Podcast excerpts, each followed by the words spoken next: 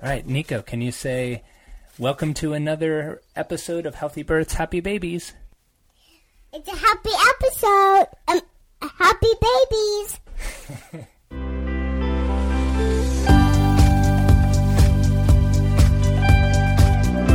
Welcome back to another episode of Healthy Births, Happy Babies. I'm Dr. Jay Warren. I'm the prenatal and pediatric chiropractor here at the Capuana Center. And this podcast is all about helping you have a proactively healthy pregnancy so you can have a safe, gentle, natural birth. And that's going to allow you to bring your baby into the world that much more gently and healthily so you can start off your family experience more powerfully than if it's full of stress and trauma and other health concerns. So if you are a fan of this show and you haven't yet subscribed, please do so. Wherever you listen to your podcast, go ahead and subscribe so you don't miss an upcoming episode. And also, if you haven't rated or reviewed the podcast and you've enjoyed it and gotten value of it, that will really help me out because that'll allow this podcast to reach more and more parents like yourself that might be missing out on this type of information and helping them along their parenting journey. So thank you in advance for that. And thank you if you already have rated and reviewed. On today's episode, I am so happy to bring you Amy Morin. She is a licensed clinical social worker and a psychotherapist, and also the author of 13 Things Mentally Strong Parents Don't Do. And I love talking with authors on this podcast whose books have made a big impact on my life that either professionally or personally have made a huge difference. And this book, her book, is absolutely one of them. I picked it up a little while ago after hearing her on another podcast, and I've learned so much. I reached out to her, and she graciously agreed to be here so she can share her wisdom and the wisdom of this book to you as parents, because the themes that she goes through in this book are all about how to empower our kids to be more resilient, to be have a healthy self-esteem, to have self-control, self-discipline, and all these emotional skills that we as parents, at least me as a parent, want to give our kids so they can go out into the world and just make big, big impacts and know that they're safe and secure and they're going to be able to handle what comes their way. Because as parents, we want to shelter them from that, but that's just not realistic. And so the more we can teach them before they go out into the world without us by their sides, the better they're going to be able to do. And I know you as a listener, if you're listening to this, you want that as well for your kiddo. And Amy's going to be able to share a lot of that information today. So before I jump into our interview, let me give you some background on her, introduce you to her, and then we can get to that.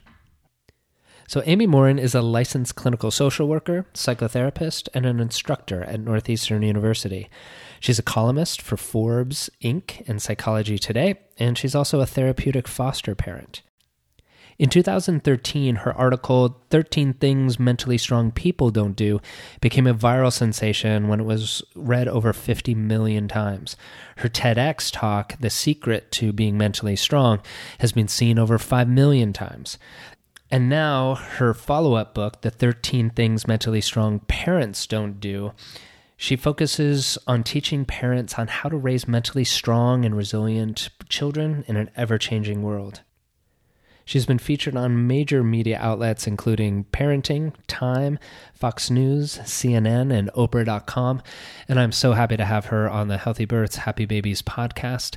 So let me switch now over to my conversation with Amy Morin.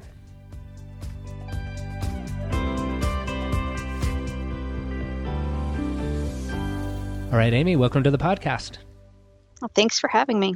Yeah, I'm excited to have this conversation with you because I know I'm going to learn so much as a parent. And it was as a parent that I first found out about you. And I'm just happy that, one, you wrote this book. I'm learning so much from it, and I know my listeners will be able to as well. It was actually through James Altucher's podcast episode, interview you did with him, that I first learned about it. And then your TED Talk, TEDx Talk's been seen over 5 million times. Congratulations on that. Thank you. And I remember the morning I was going into James's podcast and looked at the title of your interview, which is 13 Things Mentally Strong People Don't Do, which is your original. And I think it was that first morning I was coming off from like a bad preschool drop off, or, you know, my son was like battling with the puppy or something, and I was feeling not mentally strong coming out of it. And I remember as I was pressing to play, I was thinking, all right, how am I going to apply this as a parent? And then I don't know if it was at the very beginning of your interview or it was towards the end where you said that you'd written this book that we're going to talk about 13 Things Mentally Strong Parents Don't Do. So we can go, instead of extrapolating, we can jump right into that. Okay, sounds good. Good. So, you know, is some of your backstory, I mean, you're a psychotherapist, and you're dealing with parents and people dealing with stresses and really resiliency, or trying to have a person be more resilient. And you also came through a lot of tragedy. Within a couple of years, you lost your mom suddenly and then your husband suddenly. And it was really that experience that you were able to assimilate a lot of this, the 13 Things Mentally Strong People Don't Do. And then now you've written this about parents. How did you get the segue of writing that first book about just in general for mentally strong people and then coming into the parenthood world? Well, when I wrote my first book, I had written an article that went viral. 50 million people read the article, 13 Things Mentally Strong People Don't Do. And what most people didn't know when they read the article was that that was a letter to myself. And I sort of only published it online on a whim, thinking, if this is helpful to me, maybe it would be helpful to somebody else. And then that led to the first book. And then when readers of my first book, I just kept getting the same question over and over again, where people kept saying, this is great. How do I teach my children how to be mentally strong? Yes. And so then I knew, okay, I need to figure that out. How do I make this shift for kids? And I could have written a kids book about mental strength, but I knew that probably wouldn't be the most effective way to do it. Kids could read something and then how do they apply it? Well, they need a parent to be involved and say, okay, this is one of those teachable moments, or how can I coach you right now? So I wanted to write a book that would help parents become a mental strength coach. And fortunately, my publisher was on board from the beginning, and we said, let's write this book about what mentally strong parents don't do so that we can teach parents skills for themselves about, you know, what do you do when you're having a rough day or when your child's misbehaving, or how can you stay mentally strong when you're going through tough times, and then how can you specifically teach those skills to kids. What are the exercises that will work for a child, whether you have a 4-year-old or a 14-year-old? I wanted to make sure that I gave parents really tangible exercises so that they could say, okay, let's flip to page 72 and let's try that one exercise right now and see how it works. Because I was finding so many parents in my therapy office too who would say, well, I don't know how to teach my child about feelings because nobody taught me, or I really want my child to learn how to control his temper, but I don't know how to teach him. I don't know how I do it myself. I can't really put it into words. So I wanted to take all those things that I'd learned in my therapy office and working with parents and figure out how do I put it into a book that will give parents sort of this step-by-step guide. Right, and you've done an excellent job of that. I will say in that, like, I am the father of a preschooler, and in each of the chapters, in each of the 13 things, you have a section about how to teach a preschooler, and then you have a school-age kid, and then also examples for teenagers. So, I personally am so happy of finding this book because I can read it and help my preschooler, but then I know it's going to be something that, as my kiddo grows up and we evolve as a family, I'll be able to use those tools as well. So it isn't just, you have great stories along the lines as well to make it really applicable to, or just put ourselves in a moment of how did those parents handle it? And then what might I do for my child? So it isn't just a, ideas book. There's a lot of practicality that I'm sure came from your practice working with parents. Yeah, it did. A lot of it was exactly what the questions parents would come in with into my therapy office, or the problems they were dealing with. And then I became a foster parent, and it was interesting to me too to make that shift of just talking and problem solving with other parents to then employing it in my own life as a foster parent. And knowing it and doing it are two very different things. So I knew that too. For me, the mistakes I made and the problems I experienced, and even though I knew I had the head knowledge, but to physically do it or to manage it when you're in the midst of it, it's harder to see the problem clearly, as opposed to when you're talking to somebody else about it. So that really taught me a lot about, okay, if I'm dealing with this in my own life, probably other parents are too. Yeah, we all are. We're all in the trenches there. And I love the examples you, or the concept you use about like building, you know, mental muscle, you know, one in the kids, but then also in us. And it just gives us kind of a softness, or can bring that to ourselves as, okay, like we're getting better, we're getting stronger. I didn't do this morning perfect, but at least outside of the morning in the same day, I can reflect and do things better, possibly the next time, rather than it being something, well, I screwed the first kid up, like hopefully I'll do better on the second one, and have right. more in the trenches knowledge. Yeah. And that, you know, we all possess mental strengths to a degree, and we certainly all have room for improvement. And just like you could keep working out your physical muscles by going to the gym, you can do the same when it comes to mental strength. You can keep working and working, and we all have bad days, bad weeks, even bad years, and that's okay. But it doesn't mean that you have to give up altogether. You can just keep growing from there, and it's all about the choices that you make every day and the good habits that you have, as well as giving up those bad habits that keep you stuck. Right. And your checklist that you have in each chapter, I found really helpful, in that once you're introducing one of the things, you'll have a checklist, like you as a person, do you do these things? Yes or no. And then as a parent to your child, do you do those things? And I found those really, really helpful. Good. I find a lot of people will say, well, you know, I'm not a perfectionist in my personal life, but I am in my professional life. Or when it comes to most areas in my life, I don't feel guilty, but as a parent, I feel guilty all the time. Mm-hmm. So I just wanted to help people identify, okay, what are the areas in your life, or do you do some of these things? Because often parents will say, well, no, that one's not a problem for me. But then when we really go through it, they say, oh yeah, I do some of those things. And so I was hoping that would be enlightening to people, just to recognize some of the habits or things that we just get so used to sometimes that we don't even realize that we're doing them. Right. Well, I find it's funny that you bring up the perfection one, because in that chapter, I checked off all of the ones in my personal and business life. That's definitely something I've been challenged with, like being perfect all the time.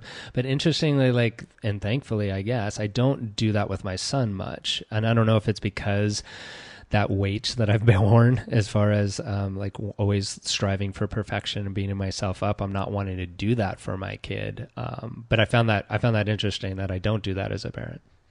Yeah, that is, because I find other parents who are the other way around, where they yeah. say, you know, I can let my house be messy. I can, you know, not get a report done on time, and I'm okay with that. But if my kid were to miss his homework assignment, I would freak out, because I want him to do better than I did, or I want him to achieve things that I wasn't able to achieve. And I think I just always find that interesting when parents find that in their parenting life, they're one way, but in their other life, the other way. And we all do that in different domains. But I was hoping that my checklist would just help raise some awareness about that. Yeah, I know it did for me. Do you find that, like, with the differences in our own lives versus our parenting lives, coming from kind of like projecting onto our kids, like what either we feel we wanted to be and we want our kids to do, or we know how we turned out, so we're struggling so hard to not have it, and we're kind of blind to that? Yeah, that's it exactly. So for the way that we grew up really impacted us and our core beliefs. And so even the people who say, I'm going to be nothing like my parents, end up creating something that sometimes is more like their parents than they want to admit. Or for people who say, you know, I could have been, whether it's an NFL player, or I could have been a doctor, but I wasn't given the opportunity, that sometimes they live vicariously through their kids. Mm. And interestingly, the research will show that doing that is actually quite healing for the parents. However, living we know it's also does? Yeah, it gives parents sort of this second chance in life to say, okay, I'm going to do this, and I'm going to do it well, and I'm going to support my child. But on the flip side, we know that same thing is really detrimental to the kids. Mm. But it's hard for parents to realize that sometimes, whether you have a dad who's pushing their kids into sports, or you have a mom who's really pushing their kids in school because she didn't have a chance to go to college. For her or that dad, that can be really helpful. It's like, okay, I'm finally making things right again. But for the kids, being pushed like that, or having a parent who's making you do something you don't want to do, can cause lots of psychological problems later in life. Right. And so you're saying, like, in a blind sense, like just do like parenting opposite the way that you were raised, it can have a lot of detriment because, again, it's blind. Right. Okay. And for parents who don't realize that just because you do the opposite doesn't make it better. If you had I work with a lot of parents who will say, well, my parents yelled all the time, so I'm never going to raise my voice to my kids. But then they become overly permissive and instead of taking control of the situation. So I run into that a lot where people say, if my parents didn't raise me in a way that I want to raise my kids, so I'll do the opposite. But there's usually a whole spectrum in between one end or the other, and you don't have to go to the other extreme to necessarily be a good parent. Right. And that segues well into what I wanted to talk about as far as like power struggles. I mean, I've seen generationally, I think a generation ago, and me being part of it, was raised more strict, more my way or the highway. And we came out of that experience now as parents, sometimes want to do the opposite, exactly as you said, being more permissive. And then what you talked about in your number 5, like giving their children power over them. Like the power struggles are what I deal with all the time with, well, one, myself, of course, I'm a parent, but also with in my office, a lot of parents are like, oh my gosh, my kid is just running amok. And like, you know, it's kind of like the inmates are ruling the asylum type of thing. And it's coming from a place of not wanting to step into the authority. And I know I'm challenged by that. What are the main things that you find being the tools that a parent can start doing if they find that they're a lot of their time at home is dealing with like power struggles with their kiddos? Well, you know, I think to recognize the difference between giving your child too much power and empowering your child. So I work with a lot of parents who will say, you know, I asked my child, what do you want to do on Saturday? And then the whole family does whatever he suggests. Well, that's okay to do once in a while as a treat. You don't want your child dictating the whole family's schedule all the time. That's not good for kids. Or when kids get to pick what the whole family's going to eat for dinner every night, and the mom will say, well, he won't eat anything other than macaroni and cheese, so that's what we eat every day. And those types of things are giving kids too much power. Or when I work with parents who will let kids weigh in on major family decisions. So if the family's thinking of moving across the country, they'll ask the kids, what do you think about that? And if the kid says no, the family doesn't move. And when I work with parents, it's a lot of it is about explaining to them, that's great that you value your child's opinion and that you're showing your child that you really value their opinion, but you don't want to allow your child's opinion to dictate what your family does, because kids don't actually have the skills that they need to lead. Parents do. There's a reason we don't let kids vote. We don't let them make major life decisions. They don't have the knowledge and the wisdom. And when we give them too much power, it actually gives them more anxiety, because then they think, well, mom or dad isn't a fearless leader who can make good decisions. And instead, they're really taking my opinion into account, which must mean they don't know what they're doing. So I work with tons of kids with anxiety who come in and say, you know, it's no wonder that this kid is acting out, because he's saying, you can't control me. Look, when I run up and kick you in the shins, you don't do anything about it. And so for parents to know that it's a healthy thing to take charge and to take that back. And that doesn't mean you need to rule with an iron fist, or that you need to say it's my way or the highway all the time. You can take your child's, you can show respect and say, yes, I value your opinion, but I also make healthy choices based on what I've learned as a grown-up. Right. And you make that distinction that, you know, kids aren't miniature adults, although we want them to be, right? Right. And how they're, you know, their just brain isn't really developed enough to make those kind of choices. And I think what you were saying is, like, when they are being, one, not only involved, but like really in charge of those decisions, like it can feel like chaotic to them. And in the chaos sense, in that unsafe space, they act out.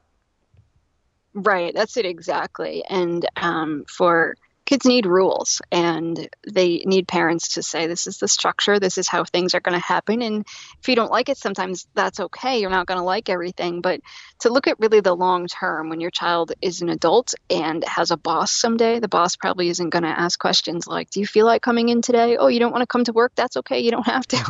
So you really want to be teaching life skills. Sometimes you have to do things you don't want to do.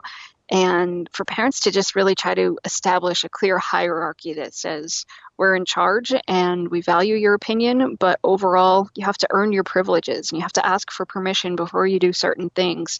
And we may ask you for your opinion, but you don't get an equal vote on major family decisions or adult conversations, that you don't get to weigh in on them because you're a child. Right.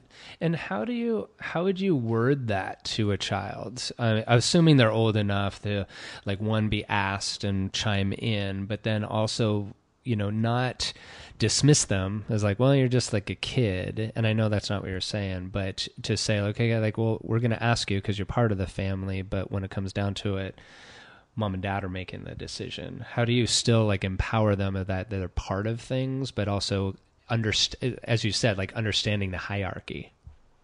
You know, I think it's about sitting down and saying, you know, your mother and I are trying to make this decision, and we want to make sure that we've looked at all the different options and angles, and we really want to know, how do you feel about this? At the end of the conversation, you can say, great, thank you for sharing that with me. We'll take that into consideration when we decide what we're going to do. So for kids to know, okay, you care that I'm really angry that I would have to move schools, or you're really value the fact that this is going to be upsetting to me. But on the other side, you guys know what's best for us. And even if it's going to make me uncomfortable, I trust that it's still the best choice. And I think that's a really key message for kids to get. Right. That they have power, but as you said, limited power, you know, not all of it. Right. Because you don't want to raise a child who thinks, you know, that mom and dad are the king and queen and you have to do everything they say at all times. But for kids to know, even over little things, you can give them choices. So it might be, do you want to clean your bedroom now, or do you want to clean your bedroom when your TV show is over? But at least gives kids a little bit of a say over just small things. Or do you want to drink water, or do you want to drink ice water for dinner? And that gives kids an option. They can speak up and say, this is what I want. But then on the other hand, you don't want to give them choices over big things. Should we move to a new house? Or I've worked with divorced mothers who will ask their child, do you think it's okay if I date? And those aren't decisions that kids should be weighing in on. They may be able to give you their opinion or express their fears, that kind of stuff, but it shouldn't be up to them. Right. And too many choices. You know, as a parent of a preschooler, I had to really rein that in, instead of saying, like, what do you want to eat? Meaning whatever's in the fridge, whatever's in the house, to, do you want to eat a turkey sandwich, or do you want to have a cheese sandwich, or whatever it might be? And also mentally strong, like trying to come up with, like, all right, what are the two choices that, if whatever he chooses, are going to be something that I want him to do? Yes. And I think that is key, knowing you can live with either choice, and then letting your child make the choice over those little things that in the end don't really matter. But that really empowers kids to say, okay, I do have some decisions in life about what happens to me, where I go, what I eat.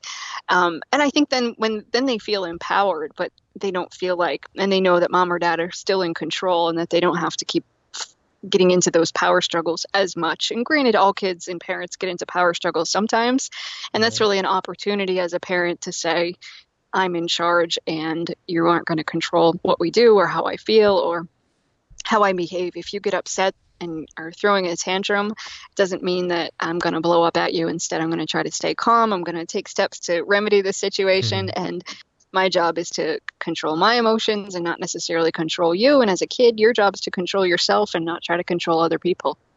Right. And I think that's something, I mean, as far as you said, it's just over the whole reason of the book is, like, trying to have empowered kids become resilient adults. We want our kids to have, like, healthy self-esteem, like wanting to go out in the world to be contributors and be able to handle the stresses that come their way. As parents, I know that there's that tendency wanting to shelter them from everything. And it comes from a place of love, because, like, we don't want them to hurt or anything, but then thinking of the big picture, just as you said about, like, boss is going to ask whether or not you want to come into work or not. Like, there's going to be things that happen, and we want them to have the tools to be able to handle situations, to be able to, like, take responsibility and deal with the consequences. You know, that was number 7, you know, letting your child avoid responsibility is something that a mentally parent shouldn't do. And that allows them to bounce back better. And I'd like to talk with you about that bounce back factor.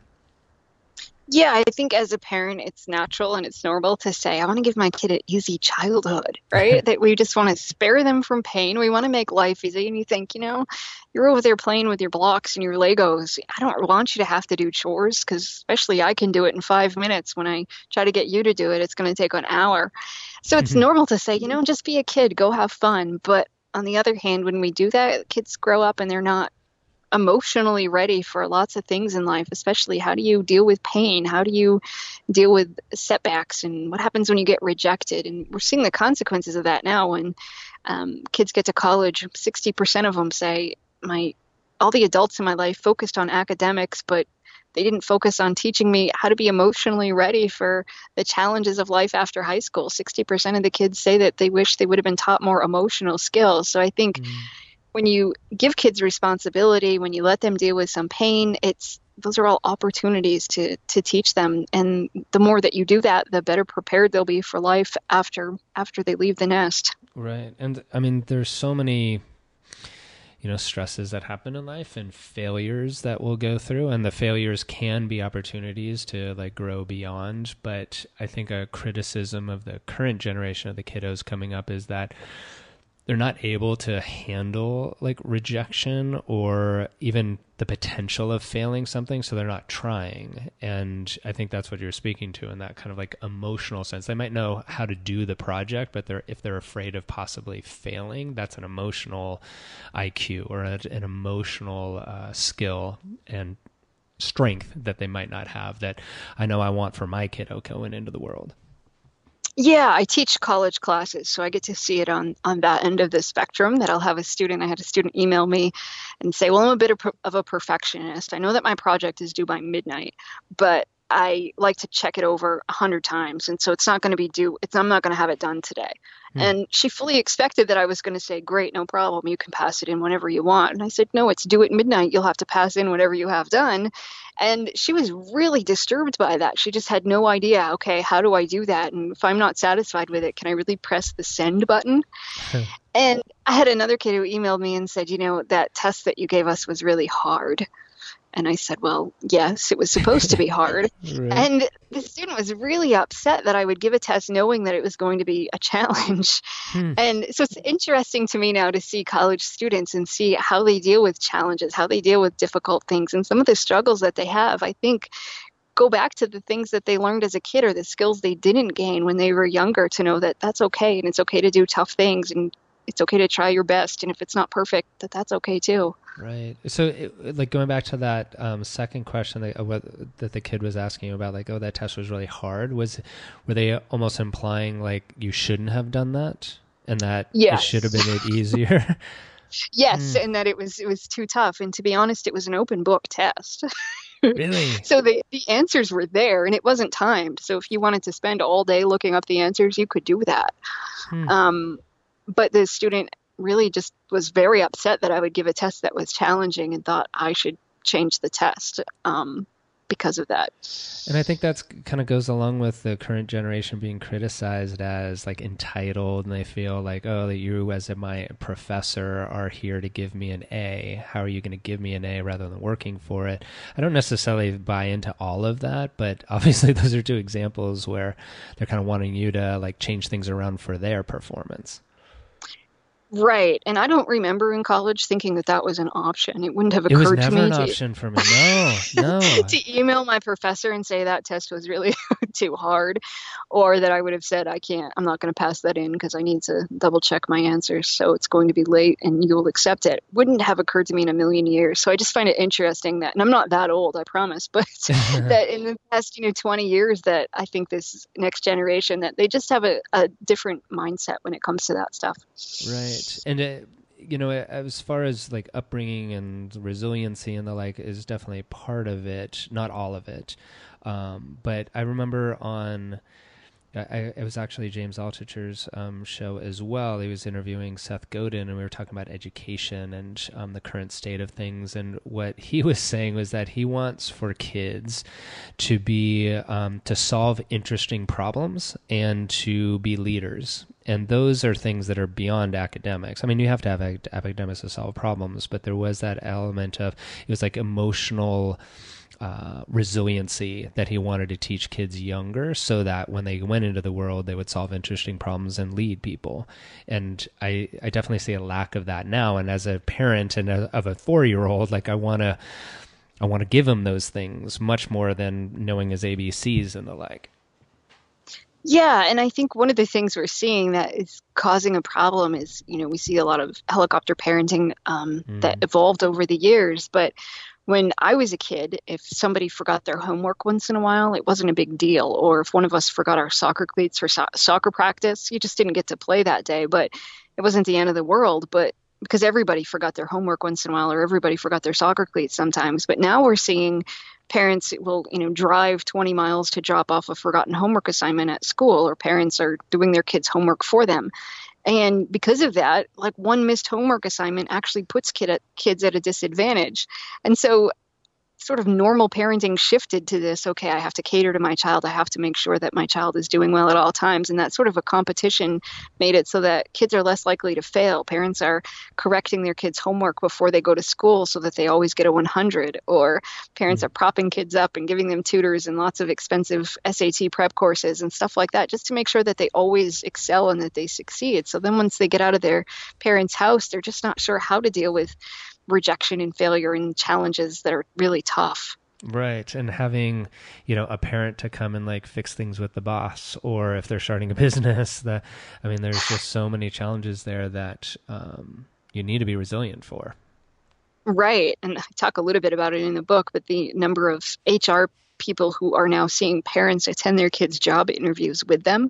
No, I didn't remember that part. No way. College graduates who are their parents are negotiating their adult children's salary, or that if there's a disciplinary action in the office place, HR people are hearing from parents, so which I find, I find it fascinating that, again, like, you would show up for a job interview with your mom or your dad at your side, or the number of job applications that companies are getting. And when they go to call the person who they thought applied, the adult child is then saying, oh, did I apply there? Because their mom or dad filled out the application or sent in their resume without the child knowing it. Wow. Well, and that's another part I love about your book is that, one, the stories is a snapshot, like a case study of a certain situation, but then you bring it back like to bigger picture so that you can, as a parent, look at like, okay, well, my kid's not having that problem, but this is the larger issue that trickling down into teen years might be an issue. And if we are going into this parenthood experience, wanting our kids to be strong and resilient and have the confidence to be able to go out in the world and handle things, to know that there's a safe space to come to as a parent. Obviously, we want that as well, but to have the confidence to be able to, that they can stand on their own 2 feet is thread all the way throughout your book. So I think that's really important. And talking about discipline, I want to touch on that one. Number 11 is confusing discipline with punishment. And that's something that I know all parents are challenged by, of like being, you know, the authoritative dictator and my way or the highway, or using discipline as a healthy way of educating and teaching in that moment. And I would only imagine that all of the parents that you're dealing with are dealing with the same kind of things. But I think that also circles back to where we were at the beginning around, if we were raised with kind of a my way or the highway, we might cycle the opposite way and lose out on the opportunity to teach our kids in those moments. Right. I see a wide spectrum. I see the free range parents who say, you know, kids will be kids, just let them go out there and fall down and that'll be great. But then they're not giving their kids enough guidance so that when their kid does make a mistake, they're not there teaching to say, how do we learn from this? And so they have kids that are always getting into trouble, or kids who are just not able to learn from their mistakes because they're not getting the support that they need. And then I see the other end of the spectrum where parents are saying, I don't care how you feel, this is the rule, follow it at all costs. And then they don't realize that they're not necessarily teaching their kids new skills. They're teaching their kids, say, to become a better liar. So the child just says, well, I just won't get caught, right, rather than not do that, or I won't really learn how to do this better. I'm just going to learn how to make sure that you don't notice that I'm doing this, or whatever it is. But so sometimes the skills that we think we're teaching, we're not really teaching. So it's important to be involved enough to know, okay, when my child's upset, how do I teach him how to calm himself down so I'm not doing it for him? Or when my child gets in trouble at school, how do I problem solve and make it so that my child is involved and invested in not getting in trouble again? And so this chapter about discipline and punishment, it's one I've gotten a lot of feedback on. I didn't expect it to to sort of catch on as much as it did. But this one I've gotten probably the most feedback on from parents who say, this is great, or I didn't realize I was doing these things, because they want to become more of a disciplinarian who's teaching their child self-discipline as opposed to just saying you messed up and now you must suffer for it. Right. And again, going through that experience as a kid, I think what you talk about this a lot about, like, teaching them self-control rather than us controlling them is such an important life skill. That discipline, and in those moments, allows them to experience. Yes. And it's hard to do. I mean, you're in the middle of the grocery store and your child's screaming. You just want your child to stop screaming. Or, you know, when your child's misbehaving in public, especially. And I think social media plays into this too, where we just want to look like good parents, or we want people to know that our kids are happy generally. And that this little snapshot you might see of this child throwing a fit doesn't represent the whole picture. And I think that just leads to parents sometimes saying, I'm going to bribe my kid, here's a lollipop, now be good while we're in the store. Or parents go to great lengths to do whatever they can to make it so that they feel like other people aren't judging them. Because I think we live in a world where parents do get judged, and shaming is a real problem these days. Yeah. Well, I mean, that's a perfect example as far as, like, the perfectionist parent or part of me, you know, like, oh, God forbid, like, Nico should do something in public. I've gotten much better at that. And I remember before I was a parent, I was always empathetic when I saw a parent or a kid, like, freaking out in the grocery store. But there was a part of me that, you know, did judge the parent. I wouldn't do it to them, like, to their face, but I was like, oh, you know, it's not that big a deal, is what I was saying, right? As a parent now, I empathize in a totally different way, because, yeah, there's no sense crying over spilled milk, but it might have been the 17th time the milk was spilled that day. And of course, you're like, your circuits are fried, and, like, you might lose it, you know? So I do think... more and more parents, like, as we've all been through that, we can empathize differently, but there is a thing of, like, well, I'm the only one that's ever gone through this, and it's just not true. We're all in this together. We're not alone. Right. And as a therapist, I teach parenting classes, and I'd be with a foster child in the grocery store, and one of my clients would walk by me, and my foster child's throwing a fit, and the parent's just looking at me, smiling, like, glad to know this happens to you, too. Right. Well, you're a real person as well, dealing with us common folk problems, right? That's right. I don't have any magic wands either to make kids behave at all times, and to figure out, okay, how do I make this a learning experience for my child? And then what can I learn from it too as a parent? I think those are important questions to ask. Yeah.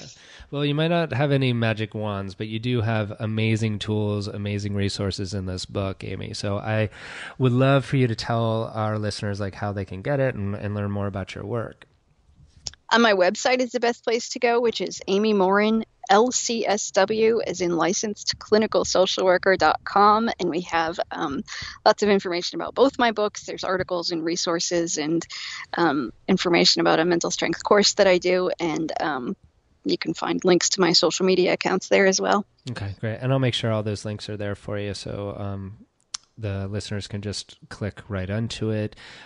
Your TED Talk is amazing. I highly recommend looking at that. Obviously, the book I'm a big fan of. I have highlights and underlines all over the place, dog-eared.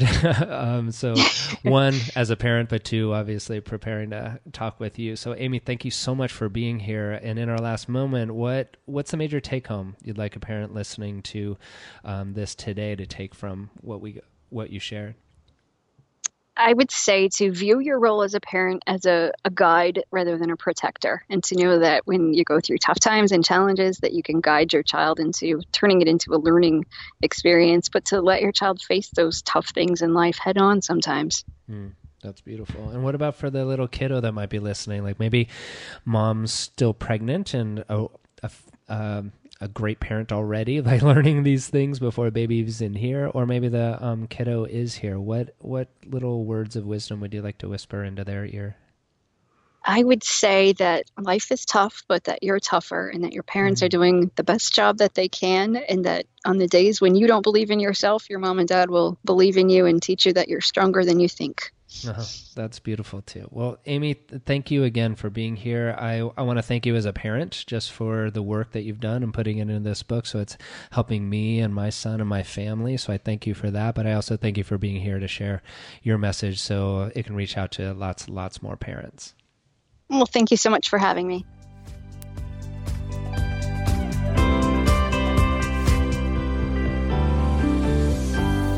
Hi, it's Dr. Jay again, and I want to thank you so much for listening to the podcast. It's something I really enjoy doing, and I, as a parent, learn a ton from these experts coming on and sharing their wisdom, so I hope you're getting a lot out of it too. And I want to share something else with you. I've created a guide called the 40 Ways to Connect with Your Baby During Pregnancy. It's full of simple things you can do on a day-to-day basis that will help strengthen that bond that you have with your baby. It's a free download. You can go to my website at drjwarren.com/40ways and just enter your email. I'll send it right to you. You can download it and start working on it right away. All of the research that I'm learning in the fields of epigenetics and attachment parenting is showing that the more bonded you are during your pregnancy with your baby, the better the birth is going to go and the better parenting is going to go, because you have that strong foundation, a strong connection to build upon. So go again to my website. It's drjwarren.com/40ways and get that free guide. And again, thanks for listening.